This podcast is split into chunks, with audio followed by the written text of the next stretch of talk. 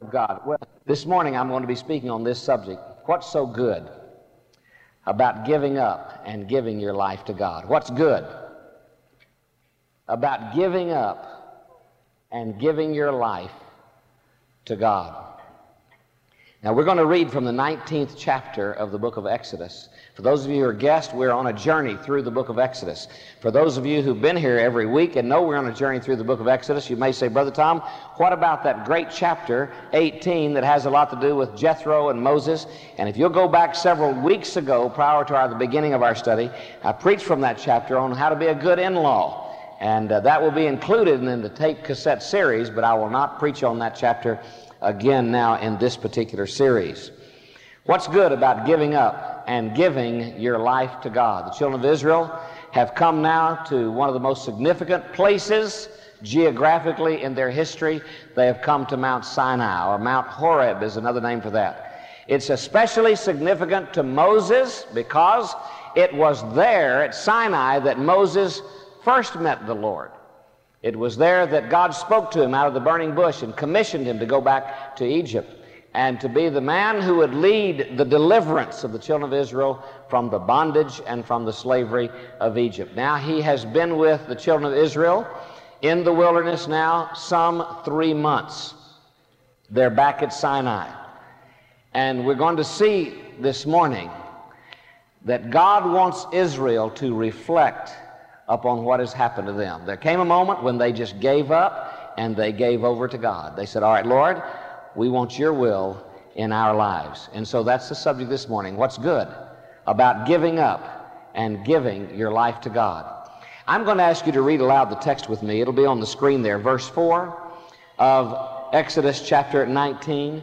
And let's read these verses, uh, this verse aloud, shall we? You have seen what I did unto the Egyptians, and how I bare you on eagle's wings and brought you unto myself. Let's re- read it aloud again together. You have seen what I did unto the Egyptians, and how I bare you on eagle's wings and brought you unto myself. Father in heaven, I pray with faith this morning that your Holy Spirit not only is here magnifying Christ to us, but convincing us, convicting us of sin and of righteousness and judgment to come. Thank you, Lord, for the privilege you have given us of worship. And thank you, Heavenly Father, now for the privilege of opening your word and discovering that in it there is life. And Father, I pray that before any of us leaves this morning, that we will have surrendered to you and that you will have changed our lives so that we will be different men and women when we leave this place than we are just now. And I pray these things in the wonderful and matchless and saving name of Jesus. Amen. Thank you. Be seated, please. Keep your Bible open as we think together about this subject. What's good about giving up and giving your life to God? I was sitting with a man in his office. I was there at his request. I don't think I had ever seen a more forlorn-looking individual in my life. And what was amazing to me about this was that this man was normally a very happy, kind of upbeat kind of guy, and he was a successful businessman. His uh, family loved him. He loved his family. I didn't know anything in his life but good, to be perfectly frank. And so as we sat there, he looked at me across his desk and he said, Preacher, he said, I'm in a mess. And as we talked together, it was obvious to me that there wasn't anything big and ugly and immoral going on in his life at that moment. I said, what do you mean you're in a mess? And he said, well, Brother Tom, he said, you know, I've been a member of our church for a long, long time. He said, as a matter of fact, I was a member of this church before you came to be a part of this church.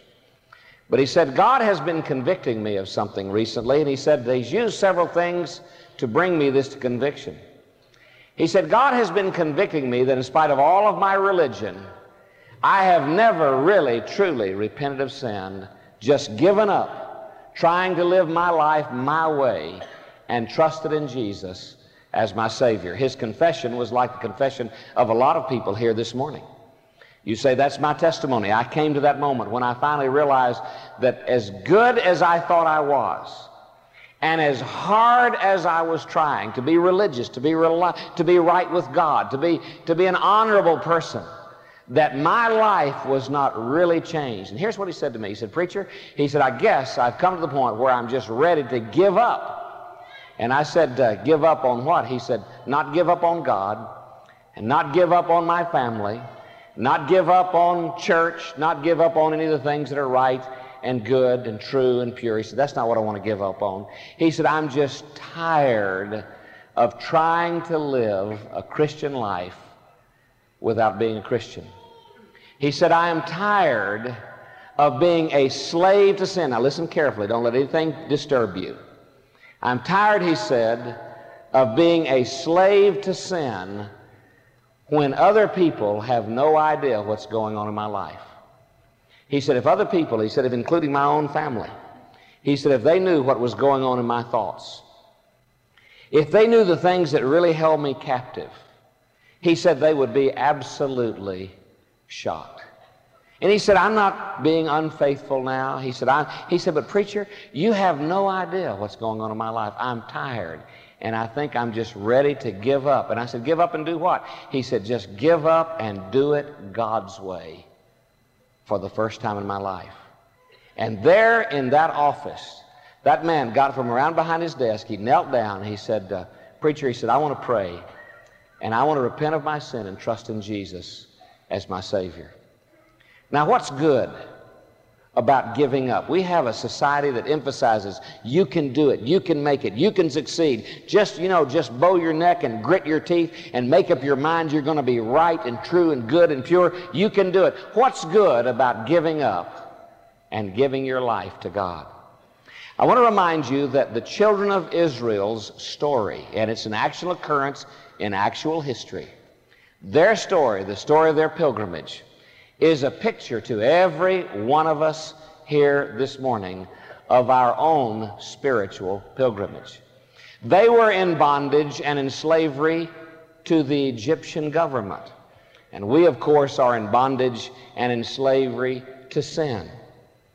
God came and delivered them. By the way, the way that he delivered them, you remember that picture? By the application of the blood of the Lamb over the doorpost and down the side of each of those doors. And when God passed through the land, although in the homes of the Egyptians, their captors, there was death, in the homes of these captives, because God saw the blood, he said, I will pass over you, that which they celebrate with the Passover feast every year. I'll not impute the sentence of death to your home. And so just like they were delivered by the application of the blood, so we are delivered when Jesus Christ, who shed his blood on the cross of Calvary for us, comes into our hearts to be our Savior and the Lord of our lives. And there came that moment when they crossed over the Red Sea, and God said to the children of Israel, he said, you will not see these Egyptians, your captors, again. And there comes a moment in the life of a believer when we were trusting Jesus as our Savior, when sin no longer has dominion over us, and we're going to see that.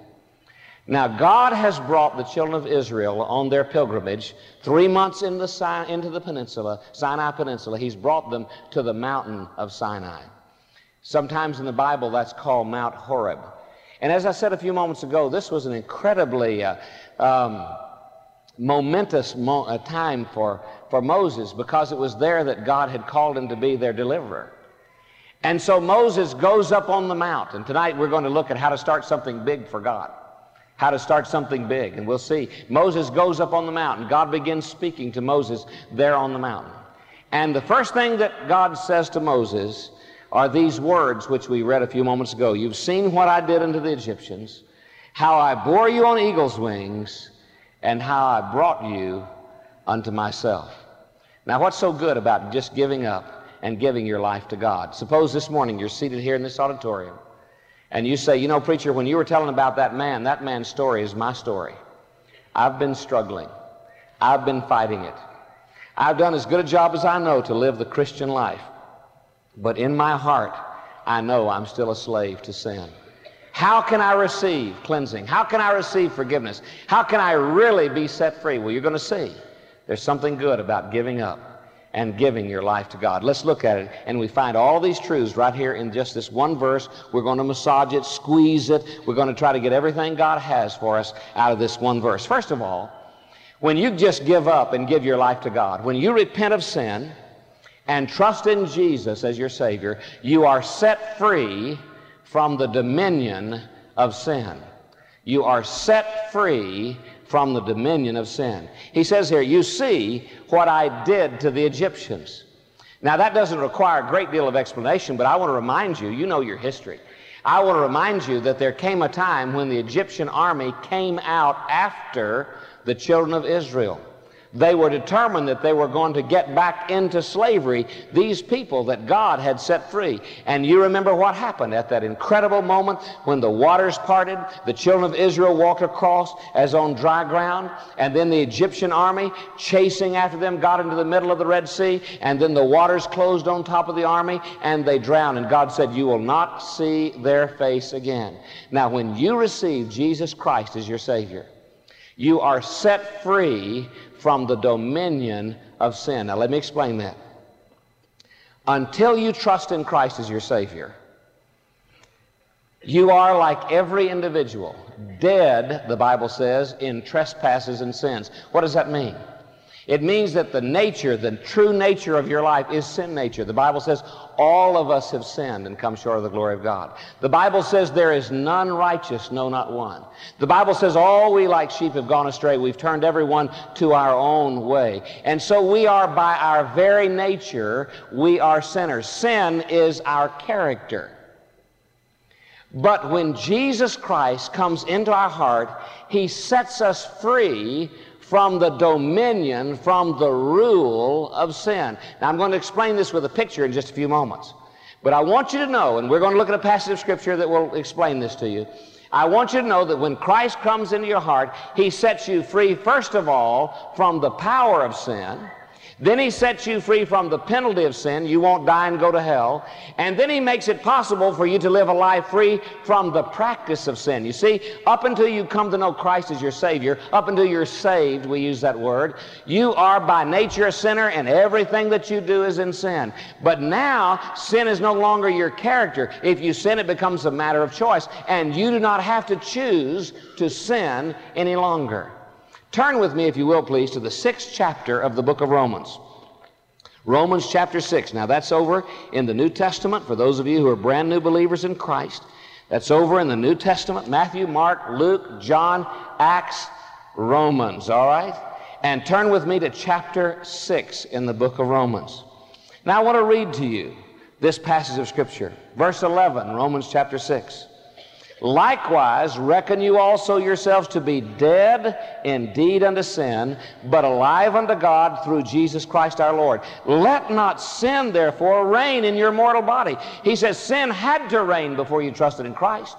You were sold under sin, but He said sin no longer needs to reign in your mortal body, that you should obey it in the lust thereof. In fact, He says, verse thirteen, don't yield your members, that's the, your, your actual body, as instruments of unrighteousness unto sin, but yield yourselves unto God as those who are alive from the dead, and your members as instruments of righteousness unto God, for sin shall not have dominion over you, for you're not under law, but under grace. I know that probably everyone here, at least once in your life, can recall seeing that old black and white sitcom starring Gomer Pyle and featuring Sergeant Carter. Now, if you've never seen that, would you raise your hand? And we'll take you immediately to the vestibule and show you. I can't believe it, there sure are. You probably never heard of eight tracks or records, did you? Yeah, I, I can figure that. All right, now, you remember the sitcom. I think you do anyway. Gomer Pyle, you know, Private Pyle is in the, is in the Army. Sergeant Carter is a drill sergeant. Every time Sergeant Carter yells frog, Gomer jumps. And every time Sergeant Carter yells jump, Gomer Pyle says, how high? I mean, he is literally, legally bound to do that in the military. Now, just imagine with me for a few moments that um, that is a real situation. And some of you say, hey, preacher, that is a real situation. If you'd been in my unit and you knew how people talk to me, you'd know what a real situation that is. Well, just suppose for a few minutes that's a real situation. And suppose that Gomer Pyle and Sergeant Carter muster out of the Army on the same day. And let's suppose for some absurd reason that these two men decide to go into business together. A partnership. Well, you know what's going to happen. It's not going to be very long before Sergeant Carter is going to be yelling all the orders and Gomer Pyle is going to be doing all the legwork, right? I mean, that's just the way they've lived for four years. That's the way it's going to be. But imagine with me for a moment that Gomer Pyle goes out underneath a tree after a particularly harrowing day. He's worn out. He's obeyed all the orders that Sergeant Carter has given him. And all of a sudden, the light comes on in his brain. And he says to himself, wait a minute. Wait a minute. I'm not still in that man's army.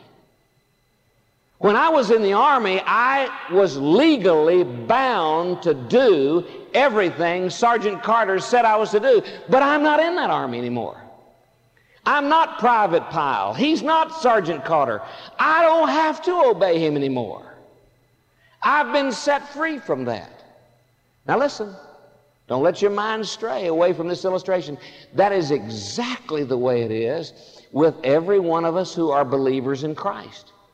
Until we come to know Jesus as our Savior, who calls the shots in our life? Sin calls the shots in our life. We are sold under sin. We are in the bondage of sin. And you hear people saying things like this, well, I can't help it.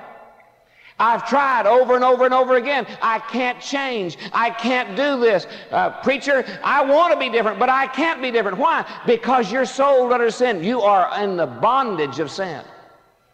But when Jesus Christ died on the cross, He died to pay for your sin. He bought you off of the slave block of sin. He set you free from the dominion of sin. And that's why Paul says, sin now has no more dominion over you. So whereas before you trusted in Jesus as your Savior, you had to sin. You, it was your character. After you trusted Jesus as your Savior, if you sin, it becomes your choice. So look at this truth and write it down someplace. Moment by moment, moment by moment. Now you can choose to yield yourself to the Savior rather than to sin. You don't have to live a life of sin.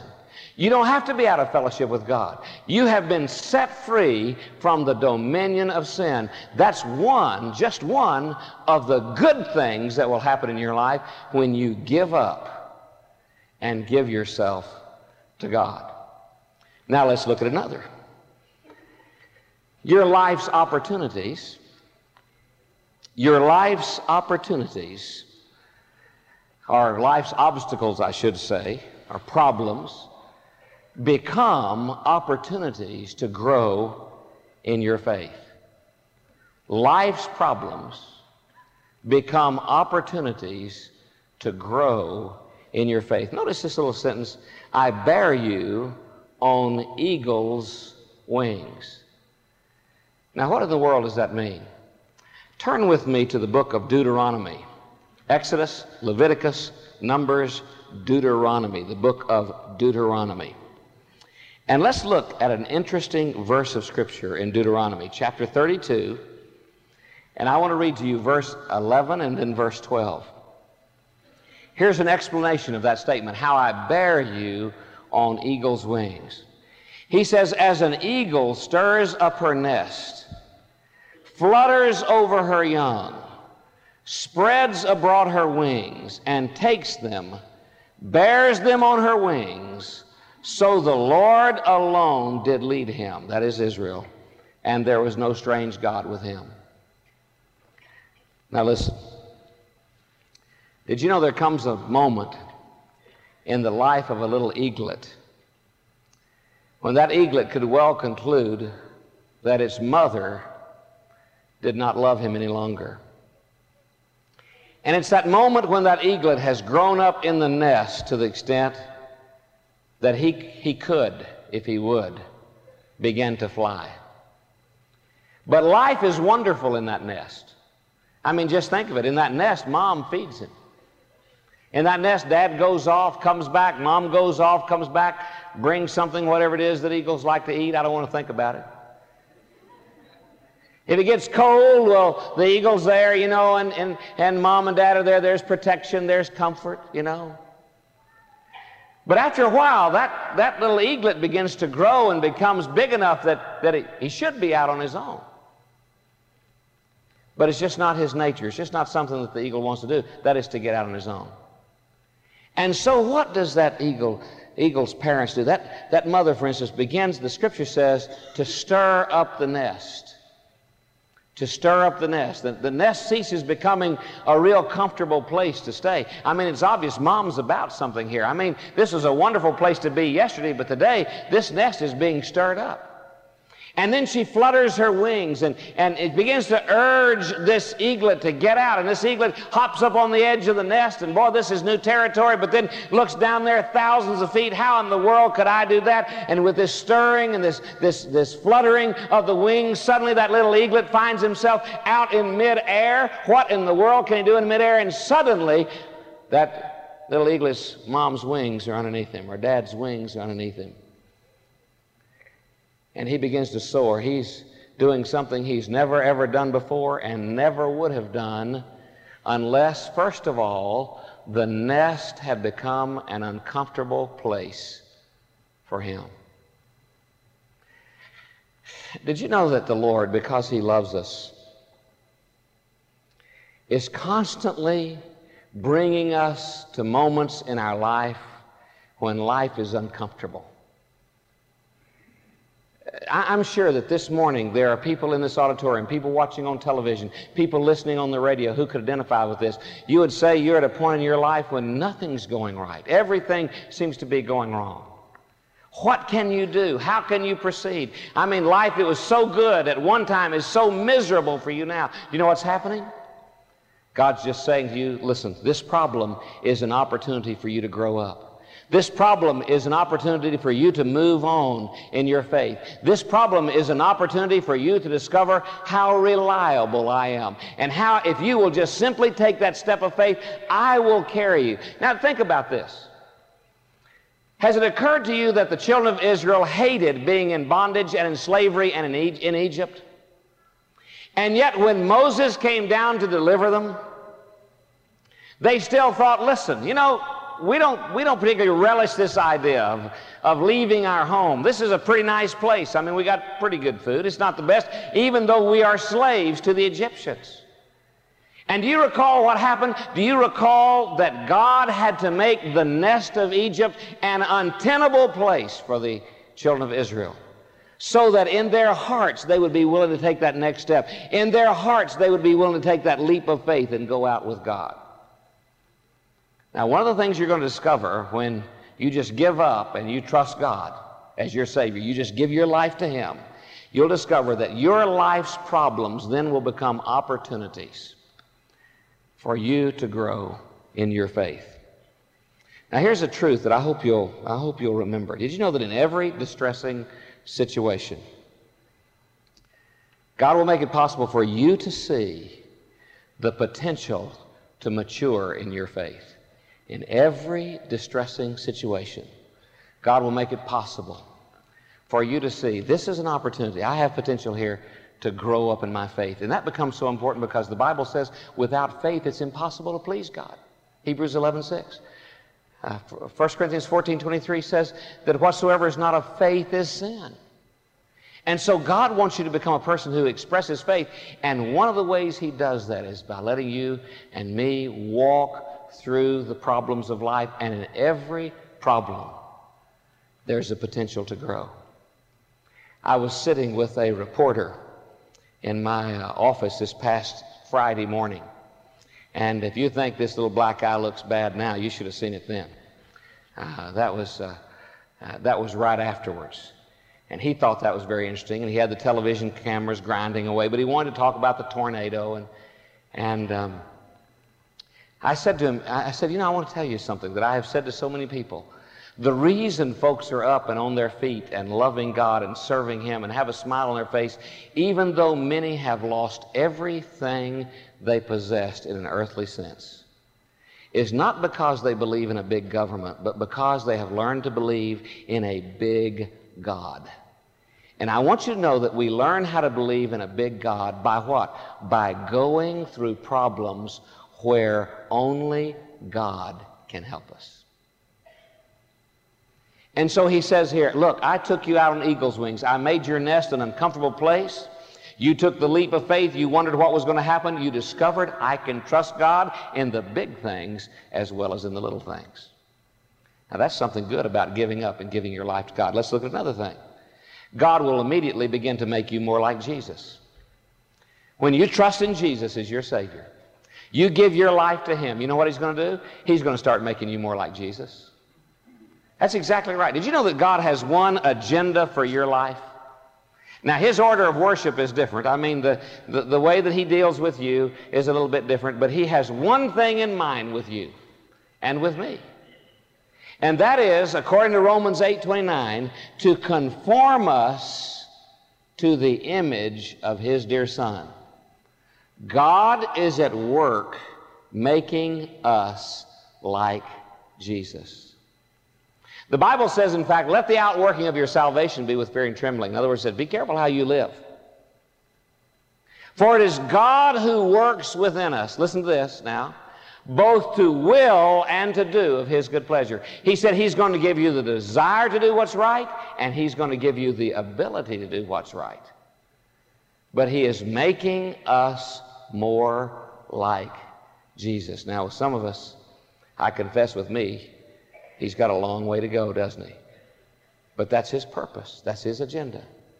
Now, you say, what, what significance is that? Now, I want you to notice here, the last statement in this one verse, he says, you notice he says, what I was doing in all this, by closing the door on the Egyptians so that they would never hound you again, you were set free from the dominion and the captivity of Egypt. And by bringing you, he says, you know, bringing you to this moment of faith where you would trust me, I bore you on eagle's wings. He said, you know why I was doing that? Listen, he said, I was doing that to bring you to myself. He says, and I brought you unto myself. He said, that's the whole purpose in this, to bring you unto myself, to make you more like Jesus. You say, preacher, what difference will that make? You know, if I become more Christ-like, other than the personal benefits. Well, let's just think about it in these terms. I was visiting with a lady one time whose husband was very, very, very, very verbally abusive. He never hit her. He never struck her, not once. In fact, she told me flat out, she said he would never do a thing like that.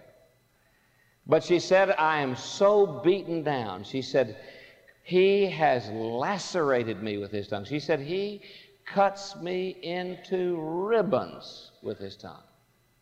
He is so verbally abusive. And you know, sometimes words can hurt more than shots can. The blow of words can be, as some of you here this morning, you're steered by words, little words that were spoken to you years and miles away, and yet right now some of the things you do or do not do in your life are, be, are an attempt to, to, to somehow get along with that statement. You'll never be, you'll always, why can't you ever, you always make me. I mean, these words have just cut you to pieces. And she said, he's like that. And she said, I, just, I tell you what, I wish he'd, I, she said, I wish someday he would walk in that door and find Jesus sitting there, and boy, I, I'd just like to see what Jesus said to him. She was surprised at what I said next. I said, that could happen today. No, she said, you don't mean, you don't understand. She said, Jesus, he was quick on his feet. She said, I know, I, I've read in the Bible where Jesus talked to the scribes and the Pharisees, and he didn't let these things slide, but she says, he always got the heart of the problem and always solved it. She said, I just wish he could be there to talk to my husband. I said, oh, he can be. She said, preacher, I don't understand. I says, if you just let him fill your life, when your husband opened the door, he'd be face to face with Jesus. You said you don't, she said, you don't really mean that, do you? I said, I really mean that. Because you see, that's what it's all about. God is at work making us more like Jesus, so that more and more when we encounter people and people encounter us, they don't see us, but they really see the Jesus who has come to dwell inside us, who has come to live within us. And so everything that God is doing, He's doing to bring us unto Himself. Notice He says there, and I brought you unto myself. I set out there in the wilderness, now I've got you. Now let's start growing. I've got so much to teach you. There's so much for us to do. In fact, you're not going to get out of this wilderness for forty years. You're going to discover some things about yourself and some things about me before you ever are capable of going in and possessing Canaan. But I have brought you unto myself. And one of the good things about giving up and giving your life to God is that He immediately begins to make you more like Jesus. Write this down someplace. God's single purpose in all that He does is to make you more like Christ. Why don't you cooperate with Him? God's single purpose in all that He does is to make you more like Christ. It sounds like weakness to say, I'm giving up and giving my life to God. It sounds like uh, failure. It sounds like resignation of the worst sort. But the reality is the wisest decision you will ever make in your life is to give up and to give your life to God. Father in heaven, in these few moments, I pray that you will have used your word and that your Holy Spirit will have moved in our midst, and that, Lord, you will find us all eager to say yes to you. Lord, there are those here this morning who do not know the wonderful joy of eternal life. There are those here who do not know the wonderful victory that they can have over sin, over self, and over Satan. They do not know what it's like to be set free from the dominion of sin. They do not know what it's like to be conformed to your image, to grow in their faith. And Father, I pray this morning that at invitation time, each person in this auditorium who feels, look, I should give up, I need to give my life to God. Father, I pray you would give them boldness. I pray you would give them decisiveness. I pray that this morning would be a morning of victory for them. And I pray it in Jesus' name. Would you keep your head bowed just for a moment? Heads are bowed, eyes are closed. In just a few moments, we're going to stand together.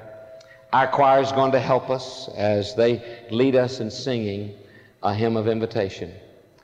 And I want to tell you, this invitation is from God to you. Now, I'm going to try to verbalize it, but I believe that in, the, in some instances, God's speaking stronger. You hear what God's saying more clearly than you hear my voice. And you're saying this morning, I want to give up. I want to give my life to God. Preacher, that's exactly what I want to do. You see, Jesus died on the cross to pay for your sins. Jesus has risen from the grave. He is alive today. And He says this morning, if you will repent of sin and trust Him as your Savior, He'll forgive you. He will cleanse you. He will give you peace. He will give you purpose. He will set you free from the dominion of sin. And on top of that, when this life ends, you get to spend your forever with Him in heaven. And He says you can settle that this morning if you just give up this morning and give your life to the Lord. Would you do this this morning? When we stand in a few moments, I'm going to lead us in prayer. I'm going to say amen at the close of that prayer. The choir is going to begin leading us in singing. I want to ask you, as a part of standing, just to step to the aisle. Before this preacher even begins praying, just before I even say amen, you just step to the aisle, make your way forward. Our counselors will be here at the front. And just come tell one of these counselors, look, I want to trust in Jesus this morning. I want to trust in Jesus this morning. I would urge you to make that decision this morning. You can just give up. Give your life to God. You can begin to experience all these things that you've heard about this morning. I want to trust in Jesus this morning. Would you say that this morning? Now, others will be coming. I'm going to ask those who've made decisions in recent weeks, such as those who were baptized earlier and haven't been introduced to your church family, I'm going to ask you to come and be seated down here at the front to your right where it says seating for new members. I believe there are people in this auditorium to whom the Lord is speaking about joining this church. Well, I'm going to ask you to come. Your coming will encourage someone else to come. Did you know that? And you're already a believer in Christ. And God said, this is where you belong. Well, come find one of these counselors here at the front and say, look, we're coming. I'm coming to join this church. I want to plant my life here. That's what we want to do. Prayer warriors will be coming this morning, and they'll be kneeling here. Others will be coming. You may want to come and kneel here at this altar. Maybe you've made a decision for Christ. You've never followed Him in baptism, and that's a decision that you want to make this morning. Well, you see, dear friend, this is your personal invitation to say yes to what God is speaking to your heart. Would you stand, heads are bowed and eyes are closed. In your heart, would you say, dear Lord, I want to do your will in these next few moments. And Lord, I want to say yes to you. And Lord, as soon as that preacher stops talking and that choir begins singing, I'm going to go to that altar and open my life to you. Would you just say that in your heart? Father in heaven, I pray, trusting your Holy Spirit to be at work in our midst this morning. Lord, bring to this altar everyone who will say yes to you. And I pray it in Jesus' wonderful and matchless saving name.